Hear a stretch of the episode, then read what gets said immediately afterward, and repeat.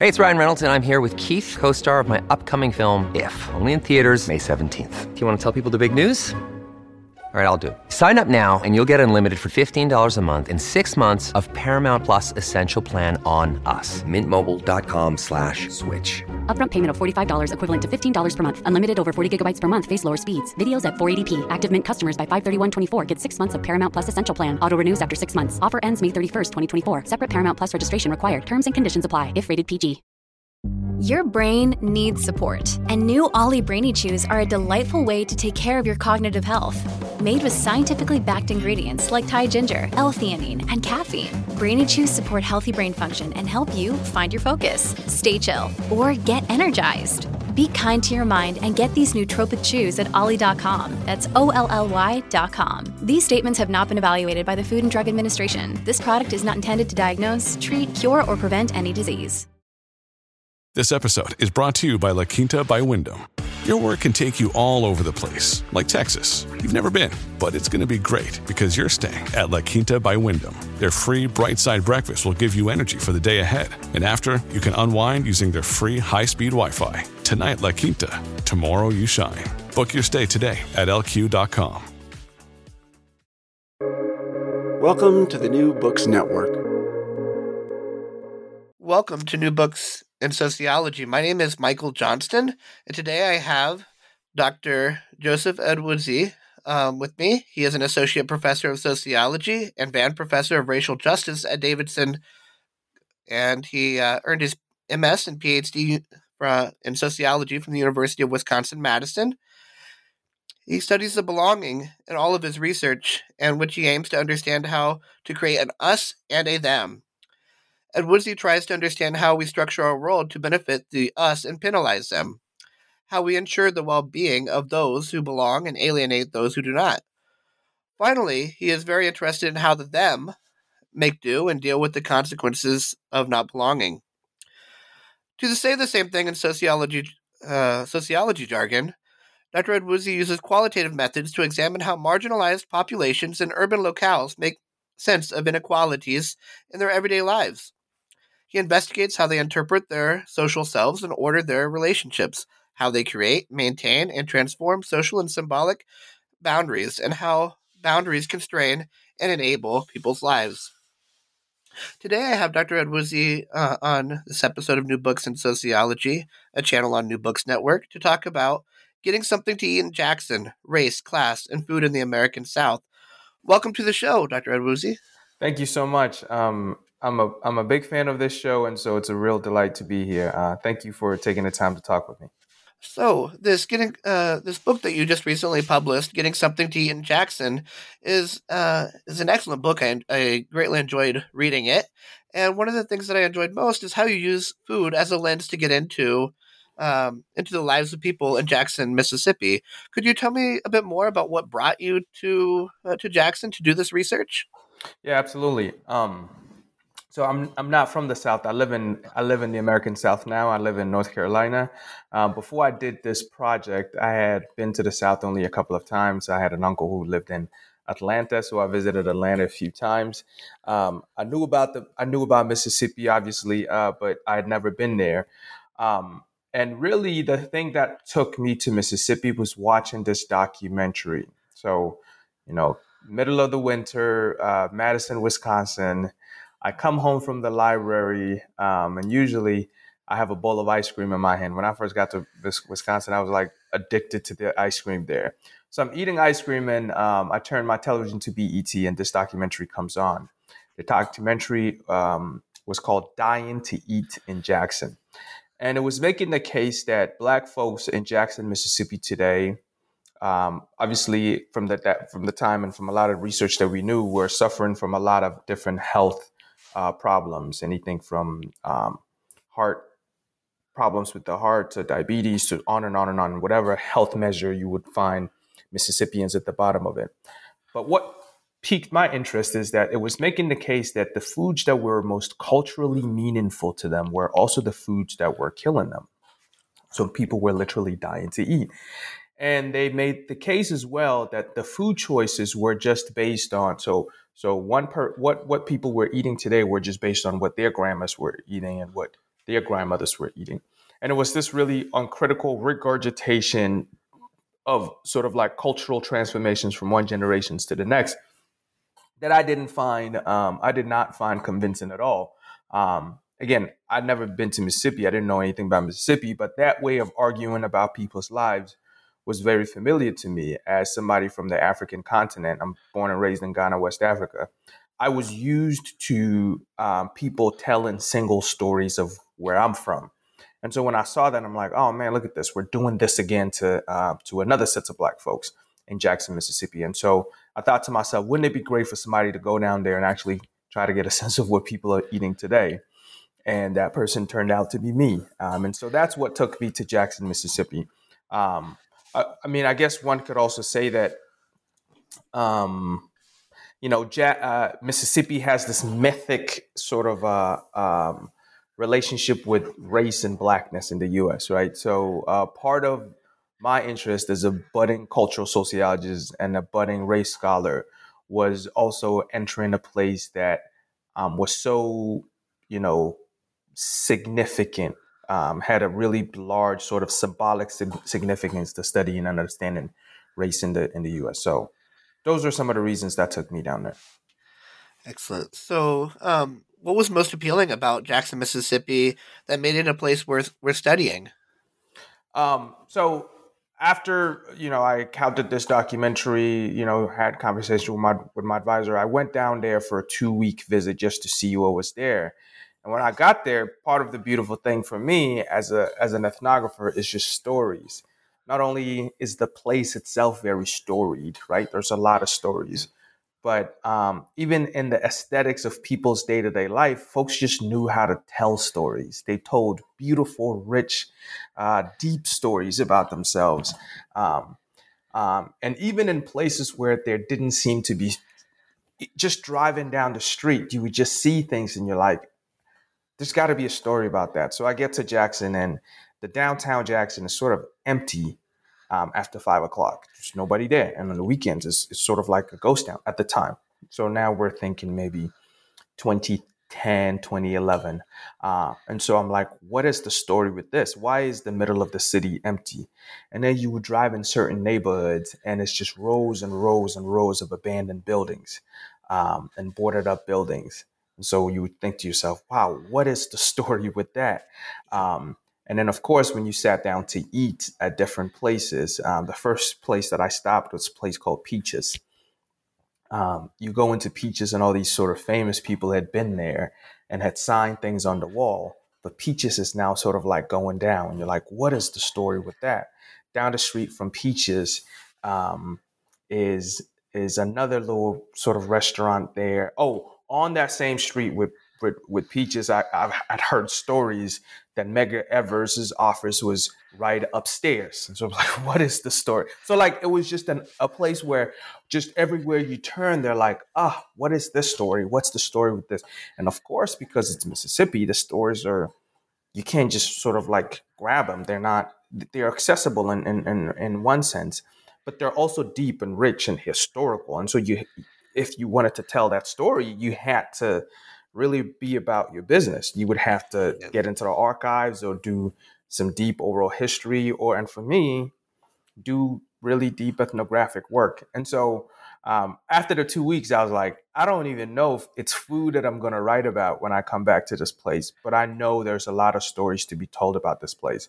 Um, and then once you step back and you think about sociology and the ethnographic sort of research that we are most familiar with, you think to yourself, a lot of them are obviously set in Chicago and the coasts. But when we when we think about stories in the American South, there just weren't that many recently published ones, right? There's a deep history of, of, of, of writings about the American South in sociology, but there weren't that many new ones. And so that was part of the motivation as well to do to do this project and when you look at a lot of a rural, sp- rural space, it's difficult to do ethnography in those areas where there's not a lot of people because an ethnographer's job in sociology is to get to know the people and the stories from the mouths of people. Buildings don't tell stories on their own. Absolutely. Except for this is the biggest city in Mississippi. You see what I'm saying? So like this is a it's a it's an urban space um, um, in a place that's thought of as mostly rural. And so then you think about like, well, what's the sto- what's the character of the city? How is the city? You know what I mean? On and on and yes. on and on. So so it's, it's it's all those things. I mean, I remember being one time in um in Jackson and just running into the library at Jackson State University and uh, is this email and sending it to all the graduate students at University of Wisconsin. I'm like, look, whatever y'all doing, come down here because everything that we've been talking about in our classes and in our symposium and all that kind of stuff, you can find deep stories about them here. And nobody took me up on it. Um, because, so, so is know, this a call? Is this a call to bring back to life a, a regional studies in sociology, particularly a sociology of the South? Yeah, so that's a that's a great question. Um, it is not a call to bring back regional studies of sociology, but it is a call to for people to uh, for us to come back to studying sociology, um, um, um sociology in the South. So by that I mean, you know, um, Larry Griffin has this idea of sociology in the South, sociology of the South. Um, there was a moment when when we wrote about the South, when sociologists wrote about the South, they were also writing about really pressing national problems. Yeah. Um, you know, you think about um, Anna Julia Cooper's work, or you think about Ida B. Wells's writing, or you know Du Bois's classic work. Whenever people were writing about the South, they were also writing about things that were important to the nation. But when Black Americans um, migrated to the north, the, the, the, the, struggle for full citizenship in the country, they took that with them to New York and Denver or wherever else they went to. Um, and because of that, the South sort of drifted a little bit away from the center of our attention when we're thinking about national problems, because those national problems were also everywhere else in the country. Um, and I think uh, more recently, this sort of alignment alignment of a sociology of the South and a sociology in the South is coming back. And so you see some of the recent provocative national problems either have its roots in the South or are the results of the organization of Southern life that haven't been resolved. Um, or they're pointing us to new social realities, right? So you think about North Carolina's HB2 um, statute that got us all thinking and talking about the rights of trans transgender peoples. And then if you you think about Georgia and how Georgia was important both for the presidential election and the um, um, and the subsequent runoff. Um, you think about uh, abortion laws, right, in Alabama and Texas. You think about uh, police violence. Obviously, that's happening in Minnesota as well. But conversations about that get us to talk and think about um, the lynchings or other forms of government sanctioned killings of black people. Even when we think and talk about economic inequality um, and the deepening class divide among Americans, we have to take it all the way back to slavery. We have to take it all back to New Deal policies that were mostly engineered um, by Southern Democrats. So I think we're at another moment where what is happening in the South, yes, it's about the South, the region, but it's also a reflection of what's happening in the country. Um, and so we must understand what's happening in the South as part of understanding what's happening in, in, the, in the country. And do you think that the ethnographic approach is the ideal way of going about learning more about the South, uh, getting deep into uh, into the stories, and allowing for maybe even a socio a social psychological analysis uh, of the people, and particularly for yours, uh, for your study, studying food consumption of people uh, in the South? Yeah, I mean, you know, I'm an ethnographer. That's the that's sort of like the tool in sociology that I picked up to do the work that I do, and so and so to the extent that I defend it is is is is, is that it allows me to point to some of the mechanisms that perpetuate inequality. As you, as you mentioned at the top of all of this, I'm really interested in studying belonging and, and how and why certain people belong in certain spaces and and how we create the world in a way to, to, to support those who belong and penalize those who don't.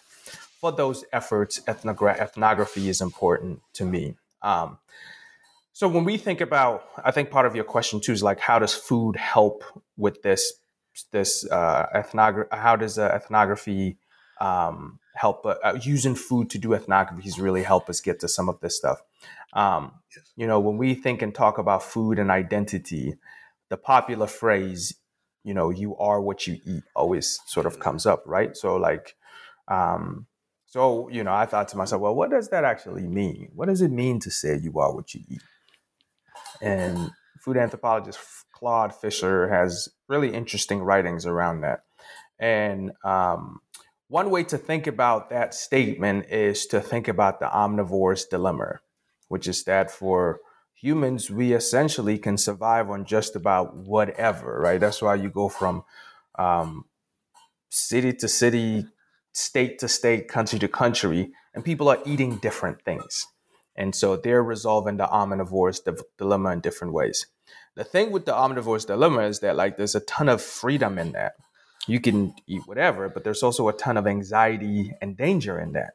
Um, um, and so the foods that people choose to navigate the dilemma is, for me, the demonstration of the relationship between food and identity. So what you eat on the one it becomes you you become what you eat on potentially three different levels. One is that you're ingesting certain types of food that has particular biochemicals that actually physically form who you are, right? We're all, you know, it's about to be the end of the year. At the top of the new year, we're all going to tell ourselves we're going to lose weight. And part of the ways we're going to change our physical size is change what it is that we put inside of us. So on the one hand, you are what you eat in that sense. Um, yeah, the story level, of the vegan, the story of the vegan in your uh, in your book. Exactly, exactly, right. So, yes. so I talk I talk about that in the book about this this man uh, Charles who is trying to change who he is by uh, changing what it is that he what what he eats. But we see that in other symbolic ways. So a second way of of, of, us being what we eat is like you you also inherit the symbolic significance of certain foods right here we can think about something like um, if you red meat being uh, associated with masculinity the third level, which I find most interesting and important for this work, is that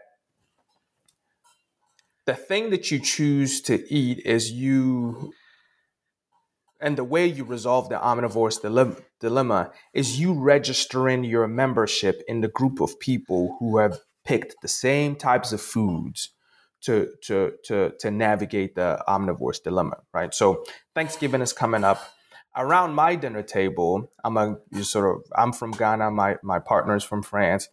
Yes, we're gonna have turkey because we're in America and we're to register our membership in Americanness. But I'm also going to have some uh, uh, fried ripe plantains or some peanut soup, which you won't find at many other people's Thanksgiving dinner. But that's my way of registering my membership in my Ghanaianness, right? And my wife is going to have some French stuff, whatever French stuff she comes up with, right? And that's going to be her way of registering her membership in that. And so at the end of uh, Fischler's writing about this stuff, the question is if we are what we eat, can we also create ourselves by what it is that we choose to eat? And in this book, what I was trying, what I try to do is to illustrate how um, Black Americans in the American South, especially middle class and upper middle class Black folks, are choosing certain kinds of food as part of their creating of themselves. Because there exists there exists with them this deep tension between their race and class. And that's part of the big finding. And it's stuff that we've known for a while. E. Franklin frazier has been telling us this for for a long long time. There's a bunch of other people who study race and class. We've been talking about this. But i think what i try to do in this work is a i illustrate it a little bit more clearly and I use food to make that illustration. Um, so anyway, long-winded answer to, to sort of answer that question, but that's that's and ethnography is, in my opinion, the best way to uh, get to this particular paradox um, of food identity as illustration of the race class tension among differently classed people um, in the same racial group, and that's Black folks in Jackson, Mississippi and then as I read this, I continued to have this tension. Well, which matters more, race or class? And and I, and, I, and race is most definitely most salient. it's not something that can be hidden, as well as I think class can sometimes be diminished as a result of something else standing out more. Uh, how, how yeah, much do you think I mean, the racial identity matters here? Yeah, I mean, it mattered a great deal insofar as all these folks are um, um, are Americans, and race matters a great deal for all Americans, even those for who don't recognize the ways in which it matters to them. Um, and in the American South, in a place like Mississippi, where it's sort of present in all the stories that we tell, um, um, it's just part and parcel of the grammar of life there. Um, class comes to matter in interesting ways in my work because again of this tension that I briefly introduced uh, with the with my answer in the last question. Because we presume all black Americans in a place like Mississippi to be poor, um, those who have been able to finagle the, their ways out of the poverty of Mississippi then have to think about their, their, their racial capital gets diminished as they move up the social economic ladder. And so there's all these conversations like, oh, you're not black enough, or um, oh, you're too bougie now, or so those conversations happen over and over and over again. And this is not just stuff that I'm finding in my work.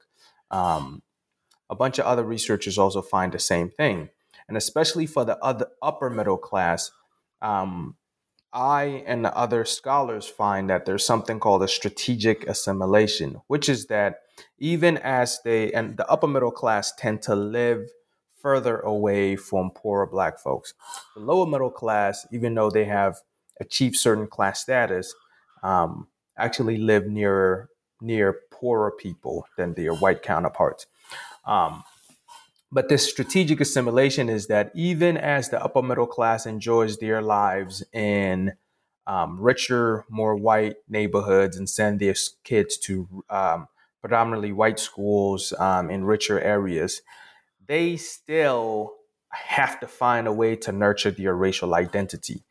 And that's what you're saying because in a place like Mississippi, doesn't matter how rich you are as a black person, your race is still going to matter um, on the one hand. And then on the other hand, there's a joyfulness. I think we also often always talk about blackness with this um, sort of, uh, of course, the oppressive nature of blackness is clear everywhere in America, but there's a joyfulness of being black, right? And so even though they've made they've made it, right?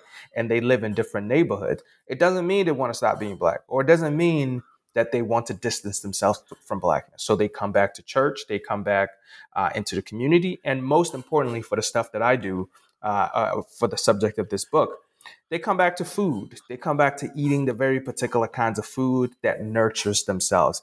And so this is part of my way of showing how they create themselves. If they are what they eat, then they're creating themselves um, through their food choices. And I you know, in in the in, in part four of the book, I illustrate that and show how different folks are creating themselves um, through food. And is this a maybe a re- uh, representation of W.E.B. Du Bois's double consciousness, where uh, not only are they black, but also of a specific class, having multiple identities that require different presentations?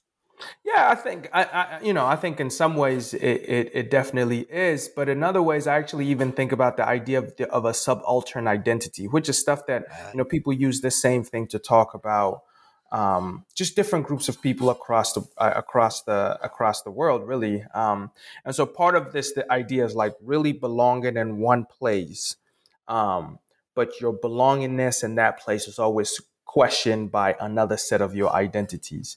Um, and you know Du Bois did this essentially with with blackness, right? Which is that the double sight of knowing your blackness, um, but also knowing Americanness, right? And being able yes. to go back and forth in between those two things. Um, and this is a classed version of it, but it doesn't quite fit on there um, as as this idea of subaltern identity does. Yes. So food was uh, um, not just a um, not just a reflection of race or racialization, but it's part of it. Food was your lens to get into the people's uh, doors, into their home, to get to know more about them.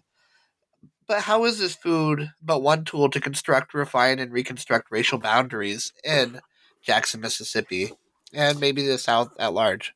Yeah. Um, so I think food. So part of the difficulty with this work is that I just cut across so many bodies of literature that um, I, to be honest, I'm not an expert in, right? Um, but studying what they're doing, what, how, how, and food is one of those. Like, there's a whole food studies literature that I, I sort of step into. But my space really is a cultural sociologist and a race scholar. Um, I'm very much interested in just these ideas of belongingness. Um, when you look at um, what Southern studies write about race and food, very often it's the language of like, oh, we can we can see race in food, or food is a reflection of this, and uh, uh, food is a reflection of race. Um, and and for me, you know, for us thinking to Omi and Winant, those kinds of processes of racialization, I come to believe that you know, food it isn't just a reflection of race. Food is is race, and we can sort of tap into that. Um, um, and my illustration of that is doing this cross class study of race and food in the in the South. Um, and so I so I think it's it's part part of it too is that food is viewed as this non-political unifier of people, right? I think sometimes it's like, oh, let's just break bread, and if we just break bread, people will all get along, or let's just sort of sit and talk about it over a meal. And we come to believe food as the space where if we just all gathered around food, whatever the isms are, whatever the inequalities are, we would sort of get over them. And I just don't, that's not what is illustrated here. I, I didn't see that. I don't see that. And so, to the extent that food is part of the uh, process of racialization, we see that in my work, I, I, I break down my food ways into three different things food availability, food choice, and food consumption. Yes. With food availability, I say that what people find available to them shows the kinds of social structures that they encounter. And I know we'll talk about this a little bit. Um, so, food availability is encountering the social structures. Food choice is an illustration of how people navigate the social structures that they encounter. And food consumption is what they think about themselves as they're navigating the social structures that they encounter the structures they encounter, how they navigate them, and how they think about themselves. All of these are racialized processes in America, in the American. South. And so, to the extent that food availability, food choice, and food consumption is a reflections of these structures, that's the, pro- the, the process or the ways in which food is part of the racialization of people's lives. At Evernorth Health Services, we believe costs shouldn't get in the way of life changing care, and we're doing everything in our power to make it possible. Behavioral health solutions that also keep your projections at their best? It's possible. Pharmacy benefits that benefit your bottom line? It's possible. Complex specialty care that cares about your ROI? It's possible. Because we're already doing it. All while saving businesses billions. That's Wonder made possible. Learn more at evernorth.com/wonder. Excellent. So these are these are some of the structures that you mentioned: cultural structures, social structures, and economic structures that play into uh, what is available for different people in Jackson. It's not all equal. People can sit around the same table and still have inequality that exists from person to person. Uh, sometimes in class, I talk about let me bring a pizza pie into the classroom and tell you all to come up and consume it. Some of you would grab two or three pieces, while others would grab one or two. Uh, some of you would eat it with a fork, others would eat it by hand, depending on how you were socialized to carry out those behaviors. So, how did these cultural structures, these social structures, and economic structures play into what was available for people at Jackson? The cultural structures, social structures, and economic structures influence what's available to people in, in this manner. Um, what people encounter, what the kinds of foods people encounter is really is about it's about how much money people have, right? Um, um, but it's also more than that. It's about where people live. It's about how much time they have. It's about um, how much time they have had to um, encounter different kinds of cuisines, which is, and all these kinds of things are um, markers of class, but it's also markers of uh, of their social histories and their biographies. Um, it's about, you know, if we think about it in a Bourdieuian sense, it's about the development of a of a food habitus that I sort of mentioned in some yeah. places. Um, it's about employment. It's about um, housing. It's about um, healthcare. It's about daycare for their children. So, so what people find available to them isn't an objective measure. So, in some ways, this is why I push back a little bit on the literature around food deserts, meaning that if we put pin an address down and then we draw uh, a one mile radius around it, and if we see that they hit uh, uh, a, a grocery store, then that's a, that tells us what kinds of foods are available to them. And I think the ethnographer in me says we can't quite do that, right? So, for instance, young woman named Zenani in the book, I am with her as she's looking for housing for her children. So we're driving around West Jackson looking for a place for for her to move in, and she wants to move because in her in her other apartment that she lived in, somebody had broken in, and she was afraid that this this person might have come to harm her and her children. So moving was a priority for her, but this incident really made it um, um, just sort of make it made it jump up to her list. So we're driving in this neighborhood and decent looking housing, but even the housing stock around there is interesting. This in this neighborhood, the pe- the, the people who live in this neighborhood were were once white middle class folks who left, right? A couple of white black folks moved in, and so we have the story of um, white flight. And then it becomes a black middle class neighborhood. Um, and then a decades later, they also leave, right? Because desegregation happens. Now they can live wherever they want. And so they, they take off. And so now the stock of housing is poor it's now for poorer black folks and for landlords who know that there's a premium on their homes. And so these are not the most taken care of stock of homes in the city of Jackson. So we're driving through all of this. And, you know, the other part about being ethnography is always, you know, even as you're embedded in the details of people's lives, you're also zooming out. It's also a time where rental properties are hard to come by, right? Um, we know that minimum wage has remained essentially the same while the price of housing has soared a great deal. That goes against Zenani, um, who is underemployed in, at that time. We know that um, because of this, there, we know that there's a huge shortage of homes.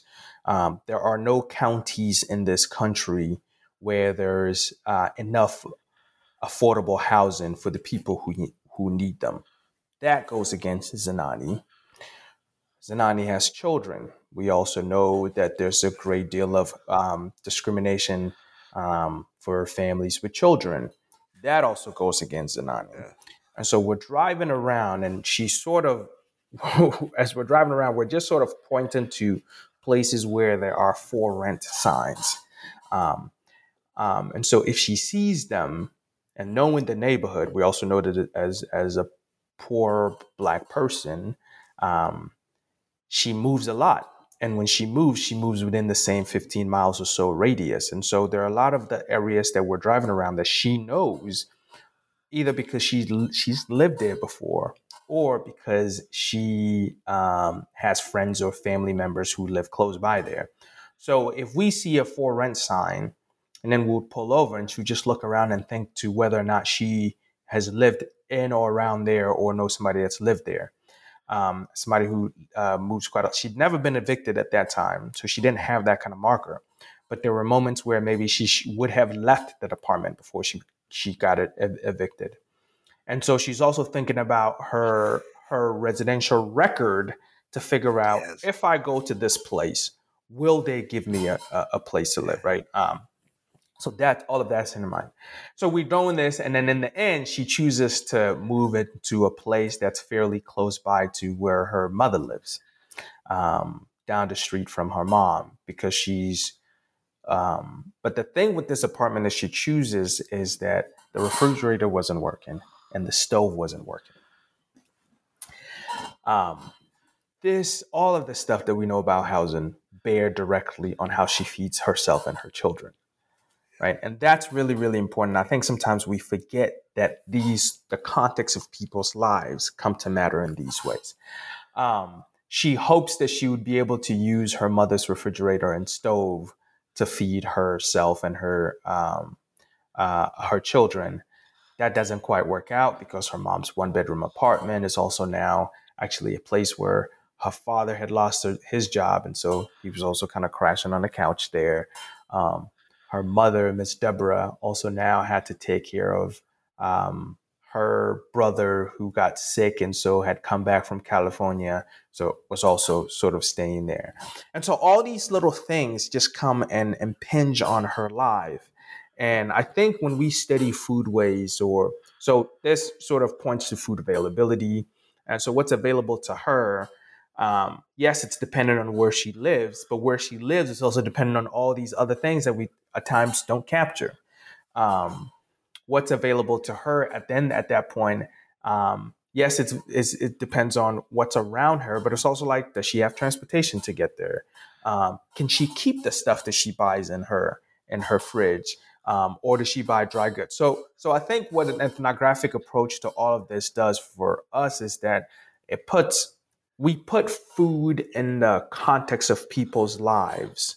Um, and that allows us to see how it actually comes to matter in all these different ways. So that's what I think this project tries to do. Yeah, definitely. I, I, I think of West and Zimmerman and, and doing gender, right? Uh, doing doing food consumption. It's not just something that we eat and put in our bodies. It's a performance that we carry out every day of our life. That's right. Absolutely. Absolutely. Um, and that became really, really clear. I mean, it became clear from, um, you know, and, and, book is filled with these kinds of stories uh, from, for, from people who are homeless to those who are in the, uh, who are living in anguish and in poverty to the lower middle class, to upper middle class. We see it happen um, at all these different stages um, um, on the proverbial class ladder. I think this is really important work, and I, I think that it's going to um, really make some changes. Uh, hopefully that hopefully it continues to spread through citations and uh, book purchases and all of this other stuff. And, and this great, really honestly, I enjoyed the book, and it's it's going to appear in some of my work. I I uh, try to bring all of this together, and it's just really great to have these conversations with with with other scholars in the field. So Absolutely. thank you for being here with me today. Absolutely, my my absolute pleasure. Thank you. And, and this is uh, this is unfortunately the point in time where you know we're we're out of time, but we have time for one more question. Mm-hmm. What are you working on now? Where, um, where do you go from here? Yeah, um, um, you know, as as I've done with my last couple of projects, I'm just uh, I'm I'm hopping onto yet another different area, but but again, I think in, in my head, it all is connected, right? So if I study belonging and I study the making and unmaking of symbolic boundaries, probably the best place to understand that is migration, uh, which is the which is the epitome of like who belongs here and who doesn't. Um, and so my next project is about Ghanaian migrants. It's uh, you know right now I'm calling it Coming to America. Um, it's this project about how Ghanaians come to the US and make a life here. Um, I have three questions in, in that project. Um, what motivates, and these are age old questions, right? Um, but I, I, guess I would like to think that um, there's you can ask old questions um, and try to get new answers to them. So the first question is what motivates people to migrate? The second question is, what is the process of migration? And then the third one is, what's the consequences of migration? And I look at these some ways across time uh, and compare to, so what motivates people to migrate? I try to answer that question over time. And the way I do the over time part is, you know, I'll, I'll tell you a little bit about how I'm approaching my data collection. So I have three pots of data to try to answer these questions. The first one is following my my love for ethnography is a three city ethnography. So for each of these questions, I'll begin the story in Ghana, West Africa, in Accra, the capital city.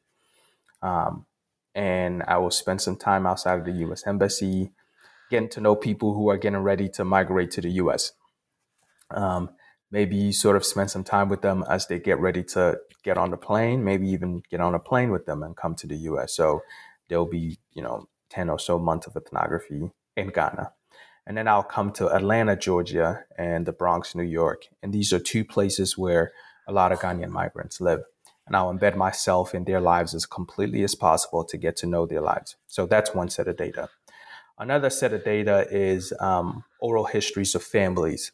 I'll identify about 100 families um, and interview at least uh, four people in each family two in the US, two in Ghana. Um, so, you know, roughly 400 or so oral histories. And then the third set of data is actually a personal one for me. Um, my, bro- my, my father had eight siblings. Half of them migrated to the US, half stayed in Ghana. And we found out that my grandfather kept every letter that his children wrote to him while they were abroad. And then my grandfather also kept a carbon copy of his response to his children. So we have about 3,000 letters, which are sort of this beautiful conversation back and forth across the Atlantic between my dad and his siblings and my grandfather in Ghana. So these three sets of data allow me to answer the question about motivations, processes, and consequences of migration, A, over time, and always thinking as much about the migrants who come to the US as I think about the people who are left behind. And so that's sort of the wrinkle in all of this that I hope allows us to uh, think about this. And, you know, I'm, I'm learning and you know, falling in love with transnational approach to um, thinking about migration. And so, you know, we'll see. At the beginning of all of these projects, you you have your aspirations of what you think you're going to get from them, um, and then once you enter the field, um, you either get what you want or you get something totally different. so that's so that's that's where I'm headed next. Are you looking at push factor push factors and pull factors and looking at immigration with an E versus immigration with an I? Yeah, so so you know the push pull factors are going to be in there somewhere. Um, I am and I am sort of really uh, consciously and actively looking at both immigration with an E and immigration with an I. The immigration with the E part is going back to Ghana and starting the story of migration in Ghana and trying to think about how that. Um, and the immigration with the I version is being in the U.S. and spending time with people in Atlanta and and and the Bronx um, to do that. So.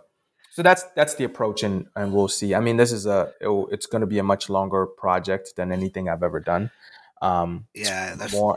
It's yeah, it's more ambitious project than anything I've ever done, and so I think it's going to um, um, you know we grow from all these projects right? I grew so much from read um, from doing this project in jackson um, that you know that that beautiful city really taught me a lot about myself. Um, um the writing process deepened my stamina my intellectual rigor. Um, and i'm hoping that and i know that if i do this next project well um, um, it will it will bear the same kind of fruit. And obviously, the book that comes out of these things are are the public representations of what you get out of them. But personally, those of us who are privileged to live this life as sociologists, uh, uh, we get so much from it, and it just forces us to grow so much. Um, so, so I'm always grateful for starting a new project and excited about a new project. And it's daunting right? Because you know now that you've done it once you know exactly how hard it is to do it. Um, when i eh, when i moved to jackson you you just don't know. You're you know right in the high of you know being in graduate school and reading a bunch of people and thinking to yourself man i could do that. You know what i'm saying? And you just go and you you do the best that you can. But now you know exactly how hard it is. And you also don't have a comfort of an advisor who's a graduate school advisor who's telling you, "Oh, make this move, do that, do that." You see what I'm saying? So, so being sort of doing it on your own, and you know, I'm past the tenure stage now, so I guess uh, I'm I'm a little grown in this world, but it never stops being intimidating. It never stops being um, difficult, and you know, I'm sure anybody else who does anything, people who are making new albums or people who are making new films or people who are doing whatever other kind of creative productions, I'm sure it's always nervous. And I think that's part of the excitement of, of what we get to do. And then the stories that you're telling is not only a gift to yourself for the growth that comes out of it, but also a gift for the people who would otherwise not have a voice. That's right. That's right. I, I mean, I can't tell you how important that is, right? So, um, uh, two weeks ago, um, I started getting text messages from the people who are in the book that they had received their copies of the book. And of course, everybody would sort of go into the table of contents, find their name, and go to the section and just re- and read their part.